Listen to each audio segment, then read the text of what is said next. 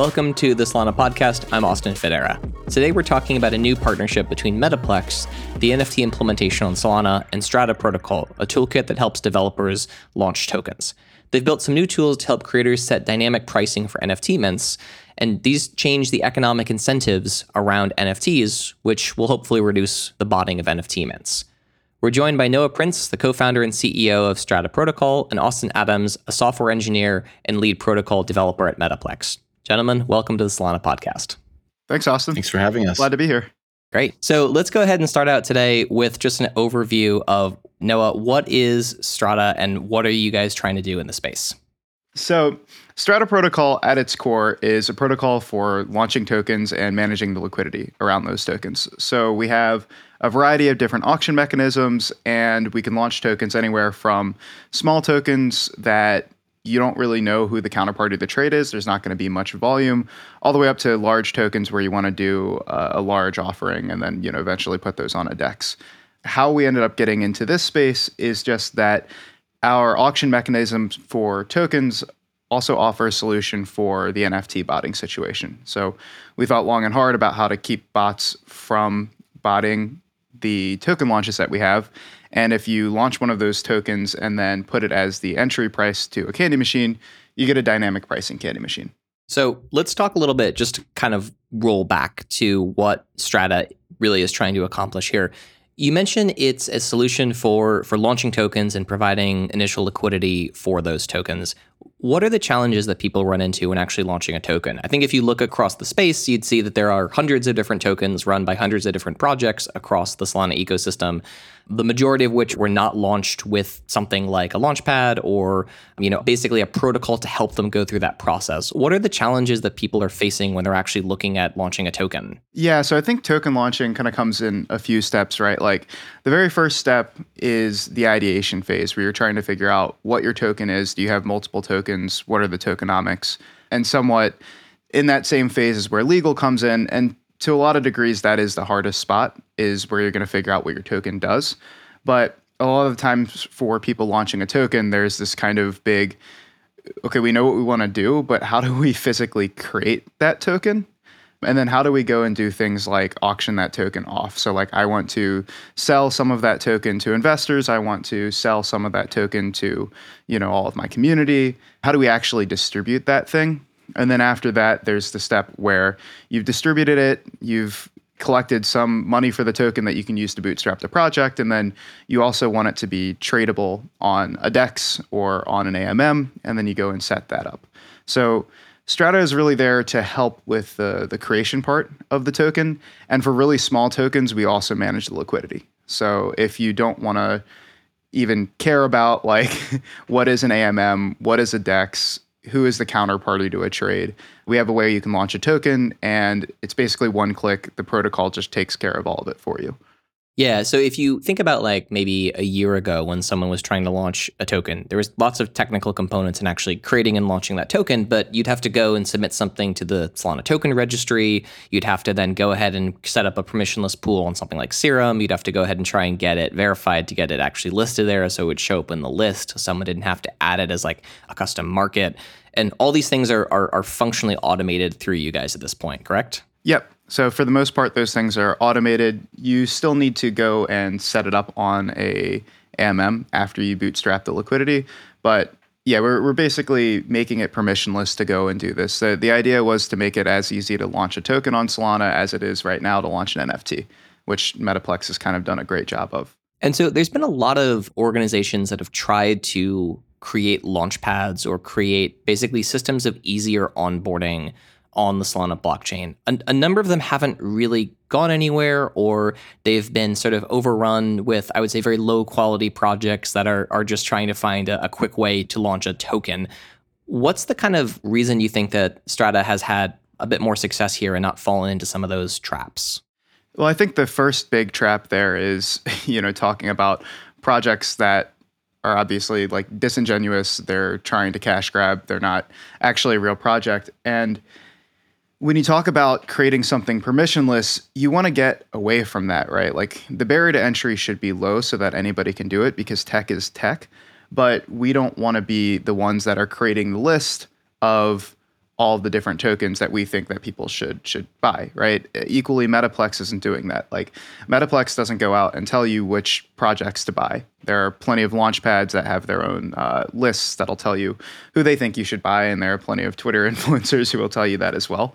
So that's that's one way that we're doing it, and then you know the other way that we're doing it is trying to make it easier for these projects that are smaller and maybe don't have all of that you know, all the idea of how to do everything that's complicated with launching a token. They just want a simple token. Things like social tokens are like little community chat projects, making it easier for those. So, some of the interesting things you guys have done, in addition to the ability to create a new token or sell an existing token, bootstrap liquidity, is this idea of, of a fundraise and the dynamic pricing of NFT mints. On the fundraising side, like what did you sort of see in the changing ways people wanted to use tokens or the changing use cases for for tokens on Solana that really led to the idea of a fundraise being something that a launchpad protocol should build tooling for? Yeah, so Fundraise was inspired deeply by Constitution DAO, which, if you didn't see it, was this thing where a bunch of people on ETH just band together. They said they were going to buy a copy of the Constitution of the United States of America. Uh, there was an open bidding that happened. I think they raised like 30 or 40 million dollars and ended up getting outbid. But it was still this example of a community coming together and bootstrapping a ton of liquidity to do something cool.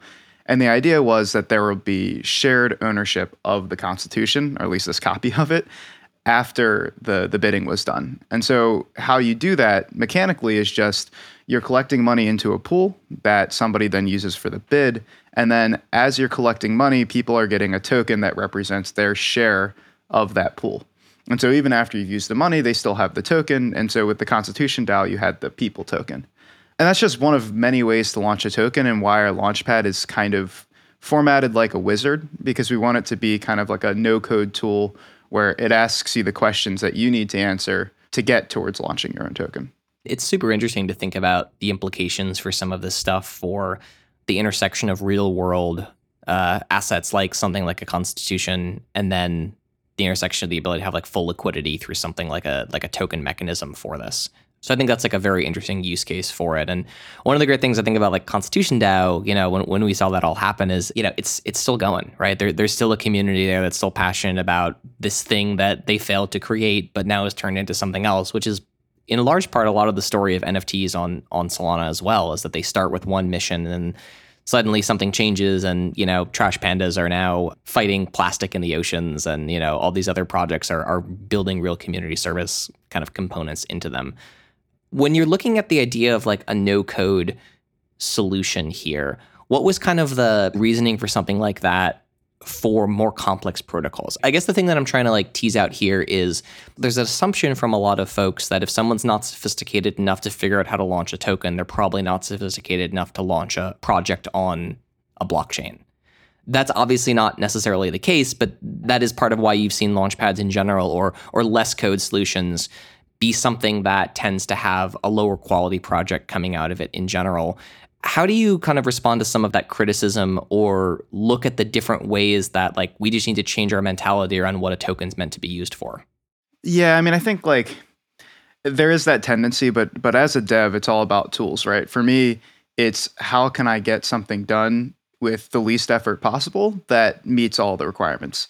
And so when you give tools to devs so that they can launch a token really easily, the devs can spend time focusing on the things that matter and not the things that don't.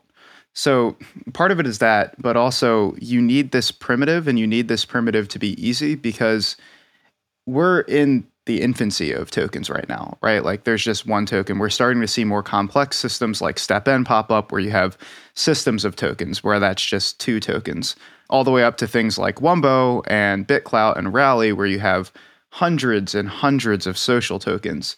And these things all start to interconnect together. And you can start to do really cool things when you can create systems of tokens. And that's something that you couldn't do in the past without this kind of primitive. Yeah, it's fascinating.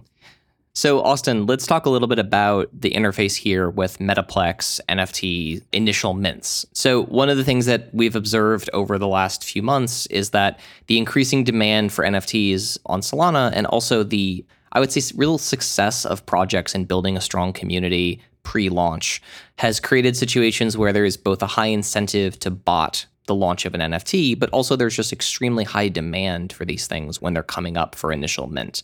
Um, some of that's driven by expectations uh, that they might be able to flip them, but a lot of this is just organic community demand for a project that they feel very excited and interested in. There's been a few attempts to create systems that would either increase the fairness or would try and reduce the incentives for botting. One of these was the Fair Launch Protocol, which was created as a as sort of a, an extension of the Candy Machine toolkit.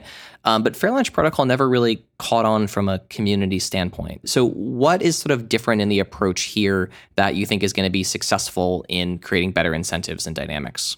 I think the reason that this will be more successful is we will market it a lot harder than we marketed Fair Launch. But also the mechanics of Fair Launch weren't really, and they could have been changed. They weren't really a great experience having to wait and then not knowing if you were going to get things. The, you know, NFT minter, once that sort of like casino style experience, they pull the lever, they get the thing, they know right away, they're having fun. You know, it's addicting. With the dynamic price mint coming in, we get that addicting and fun feeling while still getting some technical protection against bots and um, making it a little bit more advantageous for creators. If they've created demand, they're getting rewarded for that demand. Yeah, that's super interesting. So let's walk through, I guess, from both of you, what is the flow that both a creator and a user goes through if the project that they're trying to mint is using this new dynamic pricing powered with Strata? Yeah, so the flow right now is a, a, little bit broken up, and that's kind of the point of this um, partnership. But right now, you launch a normal candy machine through Metaplex. You grab the ID of that candy machine, and then Strata has a UI where you can plug in that ID and it converts it to a dynamic pricing candy machine. Now, from a user standpoint, this looks pretty much exactly like the usual Mint interface they're looking they're used to, right? You just click a Mint button, but the price is changing. So the price is just slowly ticking down, and occasionally it bumps up when somebody purchases something. And you can also switch tabs and you can go look at kind of a price history plot. But as a user, you're trying to figure out at what point do you want to like enter, right? At what price do you want to pay? And bots are playing the same game, which is an unsolvable game, right? Like when when do you enter a live market is a question that nobody knows the answer to. So it feels very much like a normal mint. It's just that the price is kind of moving and it's a game of who flinches first.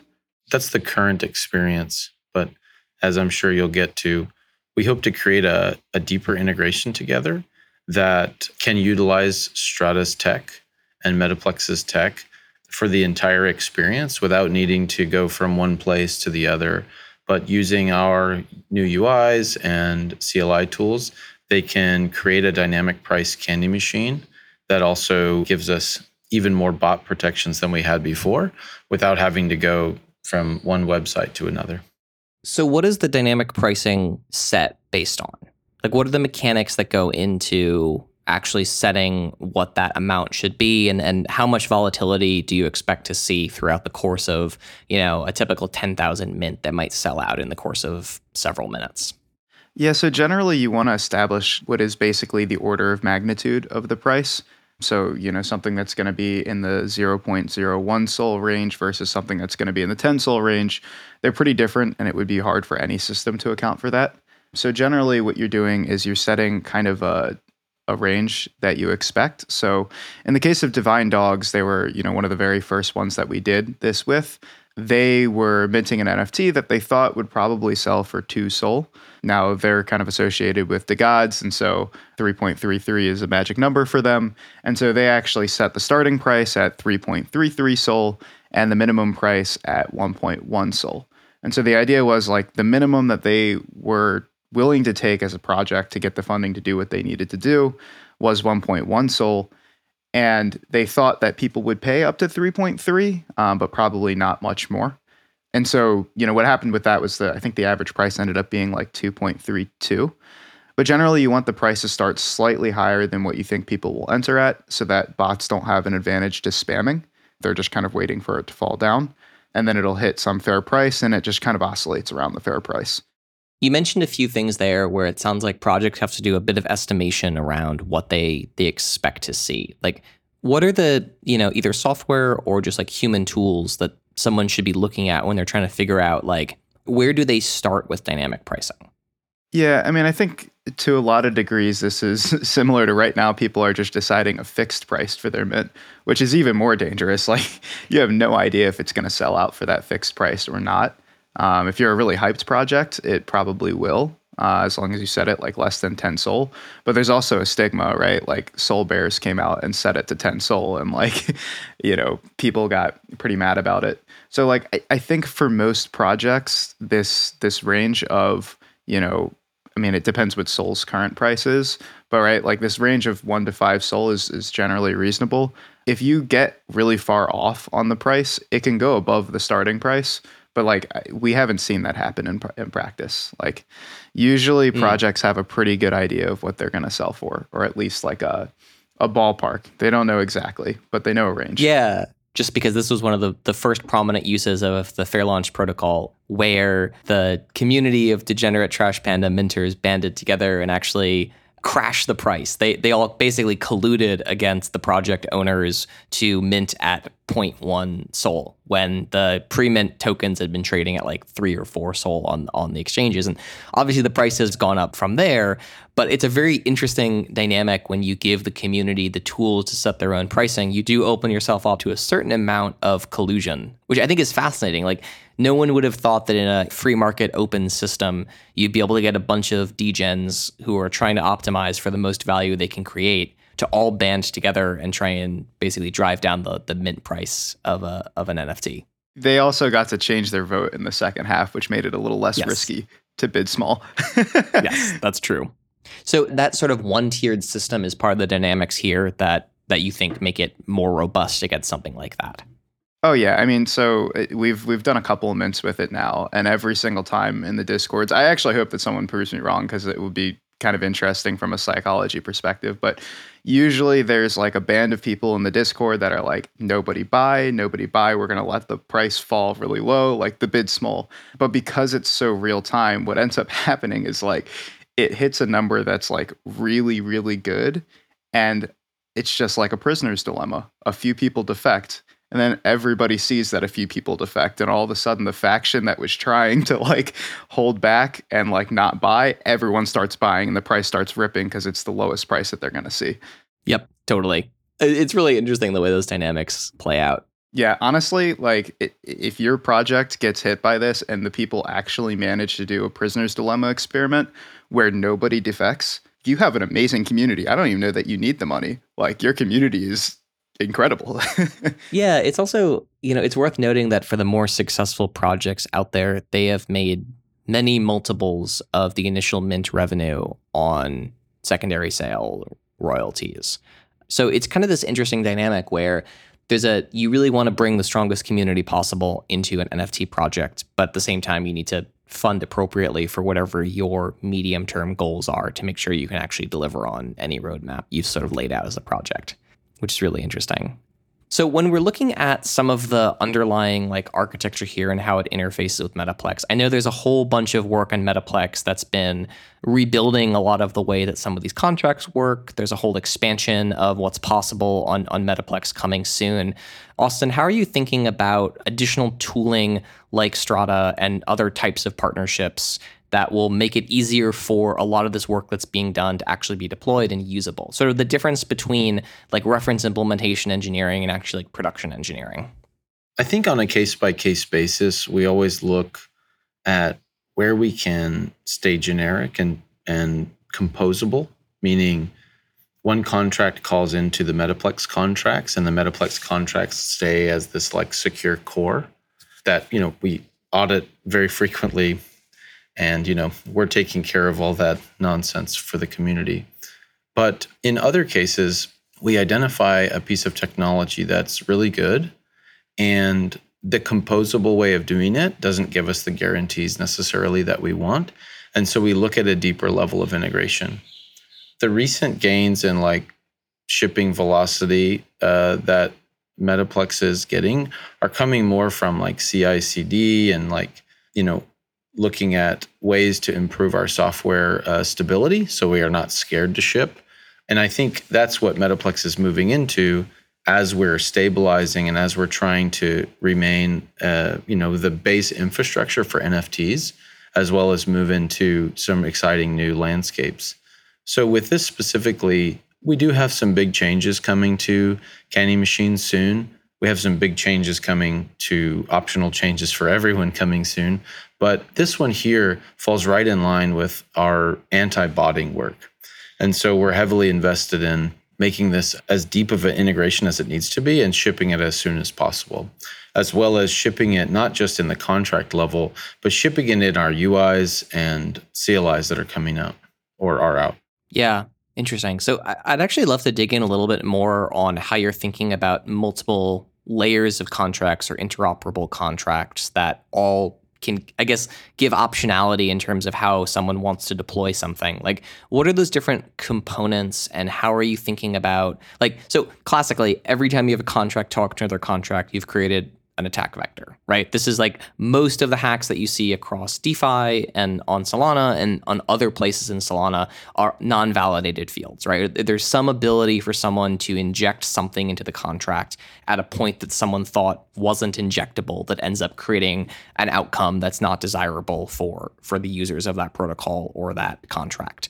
That's like a very standard attack vector. So, not to go too far into the security of this, because of course that's maybe a separate conversation. But when you're thinking about that sort of multiple contract architecture, talking back to one one central contract, what are the types of things you are thinking about, or, or the Metaplex protocol is really thinking about from an architecture standpoint to make that secure, stable, but also upgradable and able to respond to the needs of the community quickly?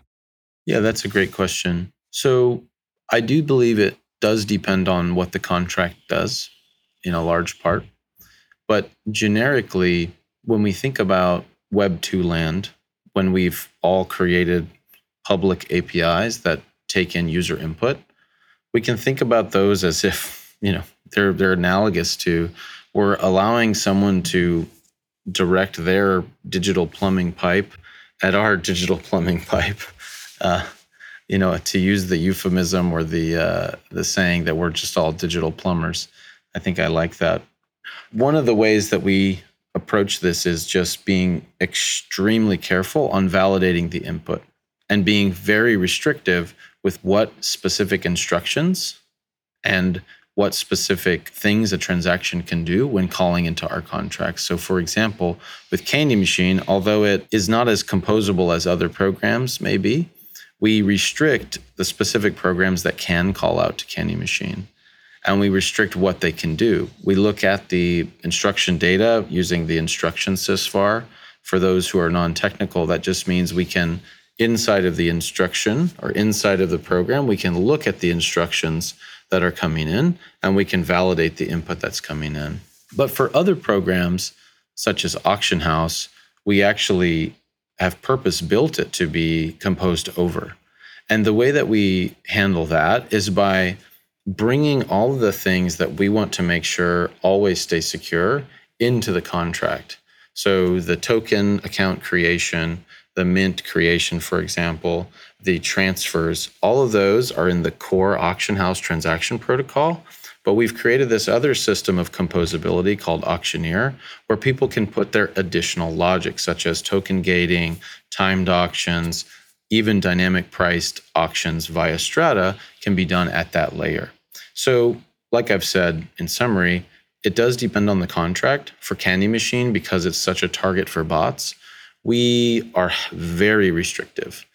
But we hope to find additional ways to loosen those things to allow more contracts to compose over it while still getting more bot anti-botting guarantees. It's kind of an interesting question here when you think about on most layer ones or layer twos, the implementation of an NFT is something that's sort of done, I guess you'd call it at the L1 or L2 level, at the protocol level, as opposed to at the application level. Metaplex is a little bit different in its architecture, right? The tokens that are built are fundamentally still SPL compatible tokens, and they're built more like an application level. And by application, I, I mean like it's not hard coded into the base Solana code, it's actually running on top of it. Which is a little bit different of an architecture than you see on something like Ethereum. What are the both advantages and challenges that both of you have run into because of that difference in architecture? Yeah, so I did a deep dive at one point on composability on like Solana versus ETH. Fundamentally, like the NFTs on ETH and even the tokens that are on ETH are just following an interface.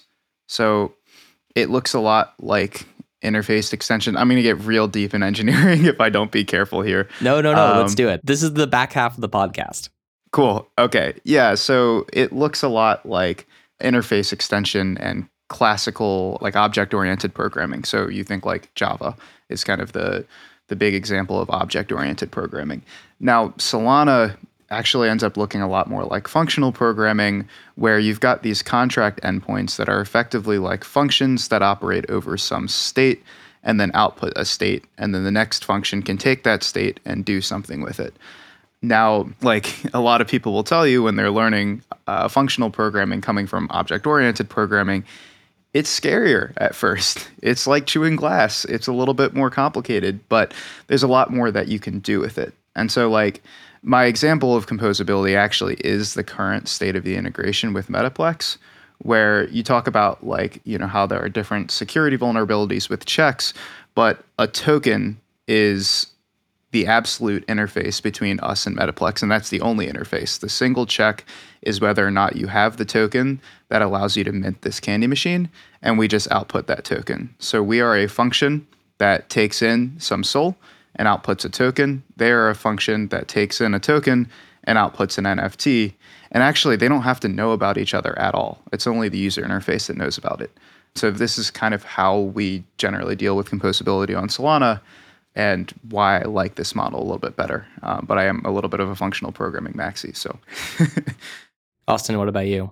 Yes, I, I believe that the Metaplex model for NFTs is actually quite brilliant. And I'll talk about the pros first and maybe the cons second.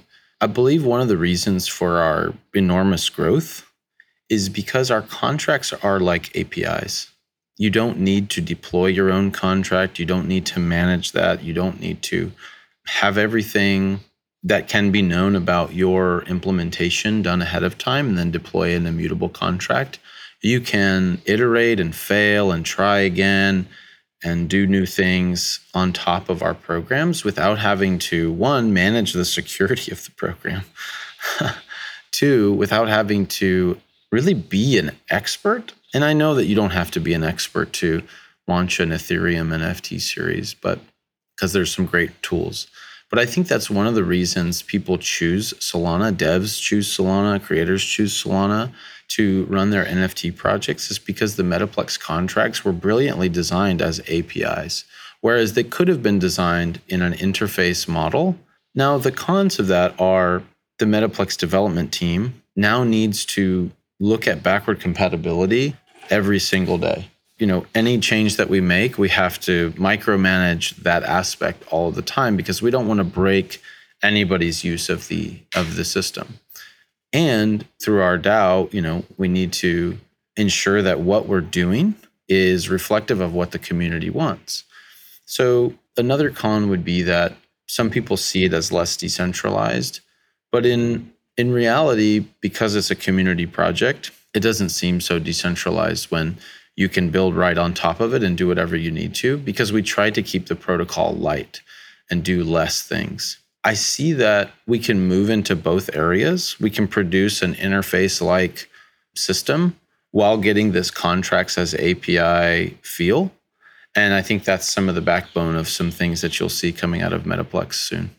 So, when you think about something like backwards compatibility, what does Metaplex see as its sort of role and responsibility there, right? So, so famously, for a number of years, Android had like seven different versions of the Android API that Google had to support because folks just would not update their apps. And Windows still has backwards compatibility with like stuff that was probably about when most of us were born. What are you guys thinking about when you look at that sort of backwards compatibility and, and how long or what kind of functionality needs to persist for X amount of time? So, what we try to do is never break you unless it's security related. If it's security related, we fix it as soon as we can and we announce as quickly and as widely as we can. That hasn't happened very often. And currently we think that we kind of take the the semantic versioning approach where we will give you a long amount of time. Now, we don't have a rigorous set amount of time yet. We're very new as a project if you think about it. But we will always provide you a new instruction and deprecate the old instruction and it works perfectly fine for a long time. And it's very rare. In fact, it's only happened once where we will remove old instructions. Part of that is looking at our contracts as APIs. And when you look at, you know, microservice patterns, because that's how we think about them kind of is like our contracts are microservices, you know. Look at the traffic of your instruction. If you're seeing it, the traffic go down, people have moved to the other one, you're in safe territory to start announcing that, hey, we're going to start moving on from this specific instruction. But if you see it holding steady, that's a good signal from your community that that thing still needs to live, or you need to educate and, and do more work. And that's how we'd like to see it. I think in the future, we'll see probably more rigorous guidelines around how long we're going to keep things out. But right now, it's, you know, we'd be nothing without the people using it. So, you know, they're our top priority when we're shipping new things. We don't want to break anyone. Yeah, I think um, at least how we've been approaching it with Strata is that I am very very bearish on the idea that I'm never going to have to change anything. And so, actually, every one of our smart contract endpoints, every one of our arguments, every one of our piece of state has a V0 next to it. Uh, some of them actually have a V1 already. And then in SDK land, so like in JavaScript, we wrap these calls with things that don't include V0 and we wrap them in interfaces such that if we ever have to change anything, we just bump it to V1 at the protocol level, change the interfaces, leave the V0 endpoints around for a while, and then, like Austin said, watch the traffic and then slowly deprecate them. But yeah, I mean, I think you kind of have to accept that these things are living, breathing things. And like most APIs, you just have to version them. Now, a lot of people who don't have V0 next to their things, don't worry, you can put V1 next to anything. it's okay. And V0 is just a lack of a tag. it's okay. So, all of this depends, of course, on creators and people launching NFT projects actually adopting and using the dynamic pricing tools. What's your pitch for why someone who's launching an NFT project should do it this way as opposed to doing it the way that's currently done? Yeah. So, one of the big things, I mean, even if you like watch Frank, he is talking all the time about how he wants people who are long term his project. He doesn't want paper hands. He doesn't want flippers, right? So, right off the gate, you've got to acknowledge that having people that are just buying the project to flip it immediately aren't really good for your project long term anyway.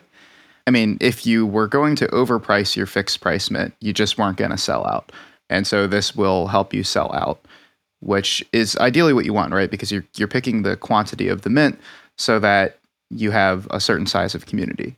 Now, if you had underpriced your fixed price mint, this actually means that you're going to get more funding to do what you want to do, right? And that's what matters is that you can actually execute on your roadmap. Now, it's not like that price discovery isn't happening, right? Like it is still happening. If you price your mint at 2 SOL, and the NFT is actually worth 10 SOL, it just drives up to 10 SOL on the secondary. But you know who makes that money? People who are flipping it and don't care about the project. So I would rather have that money go to the team than people who are flipping it any day of the week. I'd love to hear from the Metaplex side what the pitch is to use it that isn't just it doesn't break the network. Then I got nothing.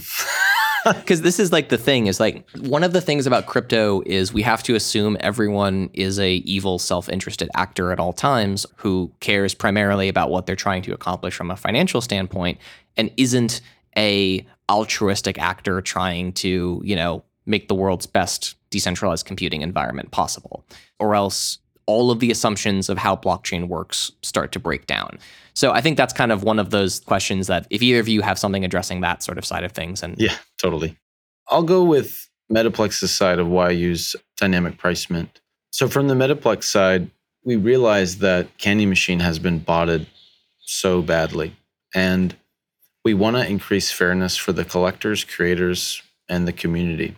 Just like Noah said earlier, we want to incentivize long-term holders people to be a part of the project because nfts are showing us they're more about community than they are really like a financial mechanism. They are a financial mechanism, but they've exposed this incredible new psychological phenomenon. For collectors, we've seen click farms and bots and extensions, not even if it hurts the network, but just hurting the experience. So, one way that dynamic price mint helps is by making these click farms and botters uh, you know have to think twice have to actually do some calculation and have to do it in a fast and real-time manner so this this helps them be able to take part in the project even if they didn't get uh, into the discords or other things like that at the right time. It's also going to help us move past this whole allow list trend in the community where you have to do all these specific things to get a spot and then then you get a spot and you get a chance to mint but then you don't actually get to mint. And so hopefully this makes the work that's required just being a part of the community and having the desire and the funds to to mint. Well said. Awesome. Well I think that does it for today. Thank you both for joining us to talk about this new launch of a uh, Strata's support for dynamic pricing on Metaplex and creating new tools for creators to be able to actually implement this. If folks want to read more about it or want to consider using this for their next drop, where should they go to find more information? Yeah, so for now, it's actually if you go to app.strataprotocol.com, you can and you have a Candy Machine ID, you can launch one directly right there. We also have on docs.strataprotocol.com, we have extensive documentation on how to set up one of these dynamic pricing mints and a YouTube video on how to do one and even do one with a whitelist. In the future, we hope that this is directly on Metaplex's documentation and kind of more built as a first class citizen into the candy machine and Metaplex's new UIs, such that you don't need to be bouncing around from Strata to Metaplex. It's just there for you. Yeah, 100%. Stay tuned on the Metaplex docs and uh, on our blog, Twitter, radio station. Oh, wait, we don't have a radio station yet. Yet. Great. Well, thank you both for joining us today. Thank you, Austin. Thanks for having us.